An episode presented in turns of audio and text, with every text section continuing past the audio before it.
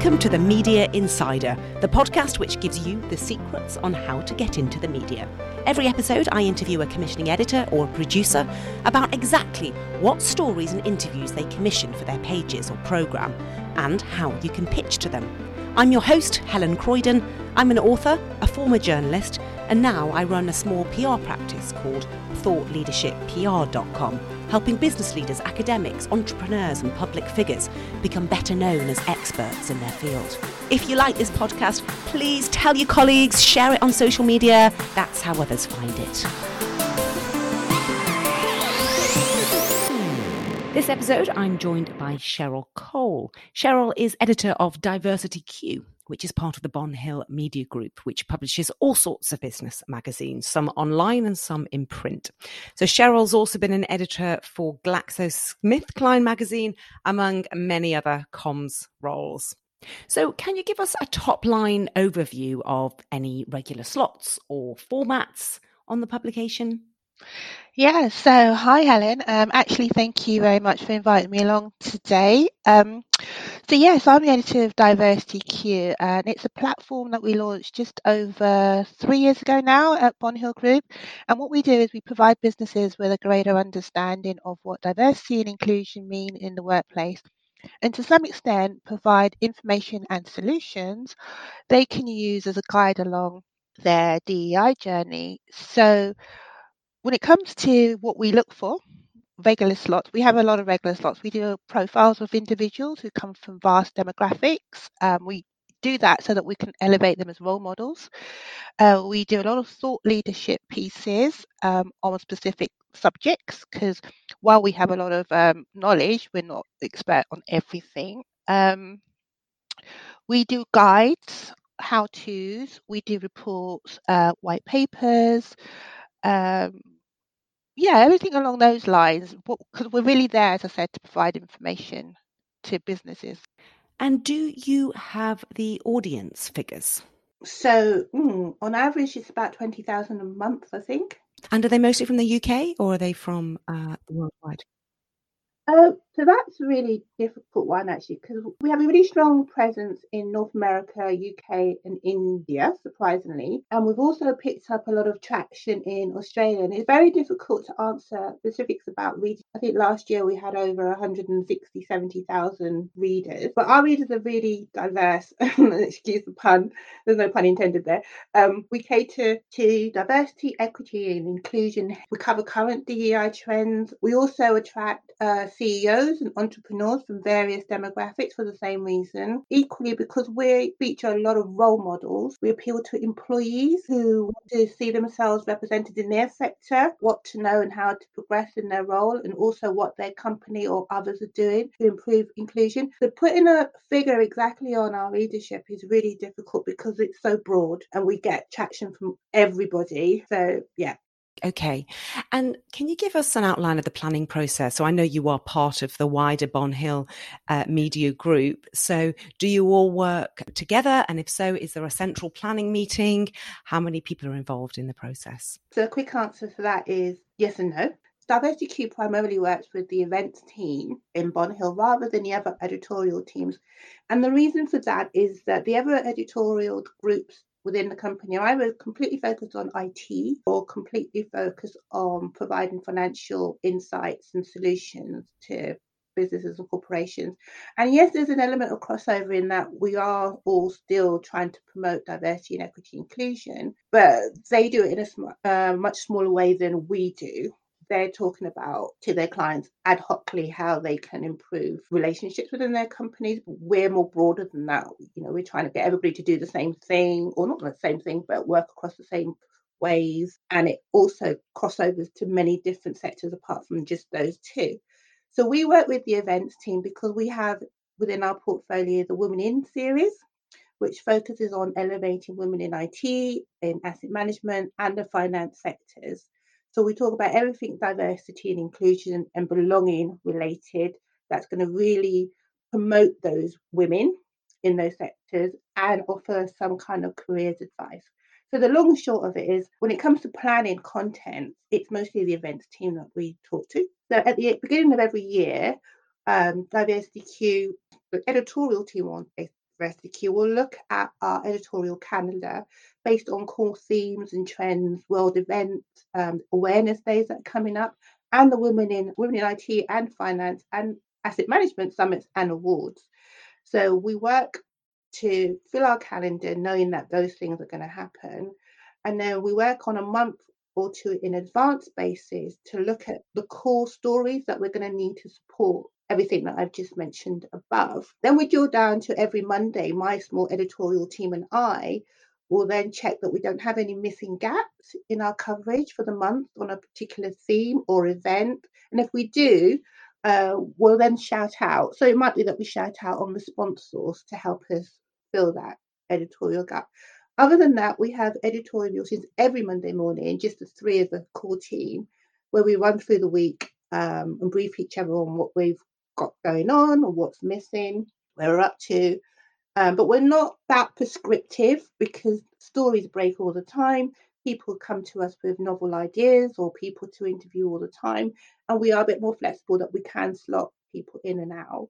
But when it comes to planning, it's an overarching plan at the beginning of the year, then on a month basis, then every Monday morning is how we work. And do you publish that annual list of um, topics that you're going to cover? We don't. It's not something that we've ever thought about doing. But if there is, uh, if people come to us and tell us that there's a need, we can certainly do that. But when it comes to topics, we're mainly looking at things that are going to improve diversity, equity, and inclusion, belonging, mental health and well-being in organisations.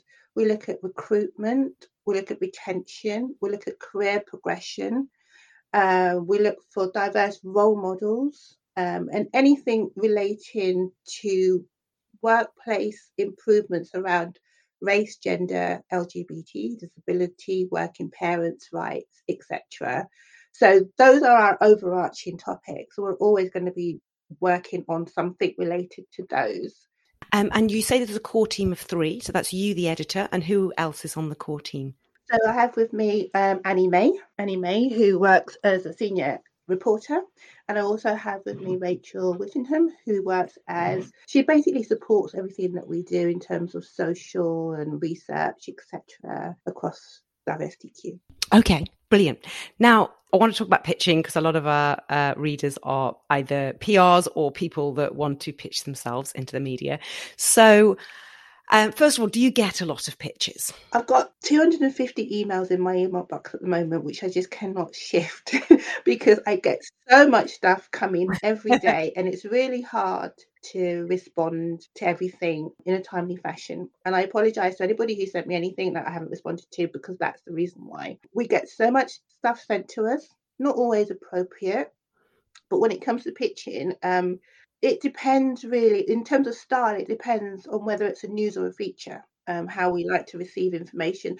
But when it comes to news quotes work really well. Yeah especially if it's something that we can build on and it explains why it matters. We see a lot of research that at times it just becomes meaningless because everyone's throwing figures at us and they often contradict and repeat themselves as well, which doesn't help. But if a story is based on research, tell me the impacts and the outcome and what will change as a result to benefit others first, rather than just hit me with lots of numbers because I'm really not interested in lots of numbers.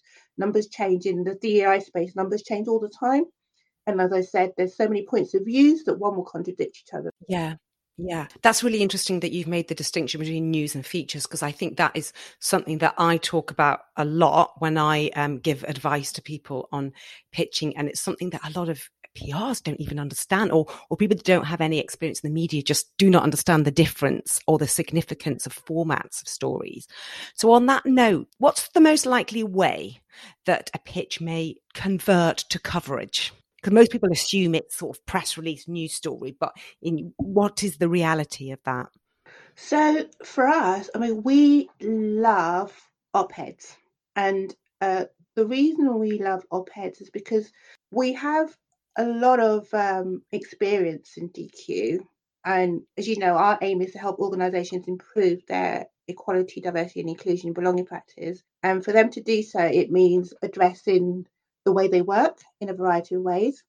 It includes having things like anti harassment, bullying, anti bullying policies in place, how they might be managing their pay gaps, gen, you know, that could be gender, ethnicity, or disability, you know, their remote working or working parents policies. So there's a lot of topics that we cover that we can't always give the most up to date advice or opinions on. And that's why we love op-eds. So if we've got somebody out there who's a thought leader in that area, who can add richness to the conversation and offer advice that we might not have thought about, please let us know about it. On the flip side of that, though, I would also say please also, before you do pitch, look on Diversity Q because we do have lots of great advice on there and we're looking for something that's different. Don't always give us the same thing. And what are your um, pitching no nos? You know, I know that you said before that some aren't entirely appropriate. Maybe you can embellish on that. Yeah, so as I said, don't bring me something that I've heard about before. Um, and don't try to disguise something you've sent me before. I mean, I know I've got a lot of emails to get through, but I do get through them, and I know when I've seen something, and that just kind of, yeah, frustrates me a little bit. Um, we're not so keen on celebrity endorsement. You know, EDI or equality, diversity, and inclusion has a huge impact on people's lives. So unless that person celebrity has a real lived experience to share or is making real impact and trying to improve the lives of others without financial gain, I'm not a huge fan. You know, as I said, also stay away from regurgitated research and please, as I said, have a look on DQ before you send me a story. idea. That's not relevant. I mean, we've had stories about um, Wilko's, you know, Christmas decorations why are you sending us that? I know it will, you know, we get put on generic emailing list, but it just annoys us to the point that we buy you. So what's the point in that? Because later on down the line, you might actually have a relevant story for us that we won't pay attention to. So just make sure that we're on the right list. And if you have to work really hard at making a story, a piece of content relevant, then it's obviously not. So don't send it to us because again, it just it you know we remember these things, and every time you send us stuff in the future, we'll just bin, bin, bin. Yeah. And do you get um so you know obviously you get pitches from PRs and uh, companies and members of the public. Um, what about writers? Do you get pitches from freelance writers? Yeah, we get pitches from freelance writers all the time. And again, my biggest bugbear is that they, you know, they come to me and they say, "Oh, we're a really great writer and we love what you do and we want to write about the latest cybersecurity um, initiatives, blah, blah, blah. And I'm thinking, well, that's great. And I'm glad that you're really good at what you do, but we don't cover cybersecurity initiatives. So why are you pitching that to me? And it's a shame because that person could be really good at what they do, but they haven't done their research. So if you're going to pitch to us as a freelance writer, by all means, but make sure that you've researched us properly to see what we're about. And we're about giving organizations advice on career progression in the main, you know, it's how to elevate employees in the main, whoever the employee comes from. Yeah. And do you have a budget for freelance writers? We don't, primarily because we're still quite a baby organisation, baby publication, I should say. And we also, because we do get a lot of stuff sent to us, there isn't a need to have a budget. I have had freelancers who send us stuff because they want to um, widen their portfolio, and I'm happy to give them the exposure as long as, as it is relevant, as I said. Yeah, no, it, it's a common it's a common model. I was um, curious about that. Um, so, do you have any examples of any brilliant or funny or terrible pitches? Yeah, I heard one this week actually about a multicultural event involving um, a super forest of 40 foot light up super trees taking place next year. It's very, very random. And the event is aimed at celebrating diversity in the UK, which is fine. But the pitch Pitch lost me when it cited research that claimed 77%, I think it was, of plants found in the UK originated overseas. So the event was actually about celebrating the diversity of the UK's people and plants, especially as a product, a project um, intended to educate the public on the UK's queer, trans, and non binary population through the lens of plant life. Because Many of the plants grown in the UK don't follow the same binary normative rules as human societies. Right. And I just thought, right. You're trying a bit hard here. Very hard here. Um, and I, I yeah, it, I just was lost for words on that one. It, it made me chuckle, but I just thought that's that's trying too hard. Yeah, that is great. Um, any really good ones? Um, the good ones for me are the ones that show where people have overcome adversity to really succeed and thrive. So, if you can tell me a good story about an individual who has made a difference, an impact, despite of their difference in their workplace or as an entrepreneur in or in society in the community, I want to hear about that because we really want to look for role models and have role models that people can people from diverse communities can say, you know, they achieved something so there's obviously room for me to do so also. Yeah. Um, and how much do the team of Diversity Q and the rest of Bonhill like confer on stories? Say if you received a pitch which might be good for them, do you send it on and vice versa? Yeah, absolutely. We often steal each other's stories. I, I mean, I know I said earlier that we don't really sit down as core Bonhill editorial teams and, and um, converse regularly. Well, we should do, but we don't. Um, we do steal each other's stories. So if I see something or received a press release, I will send it on. If they've seen something, they will do the same.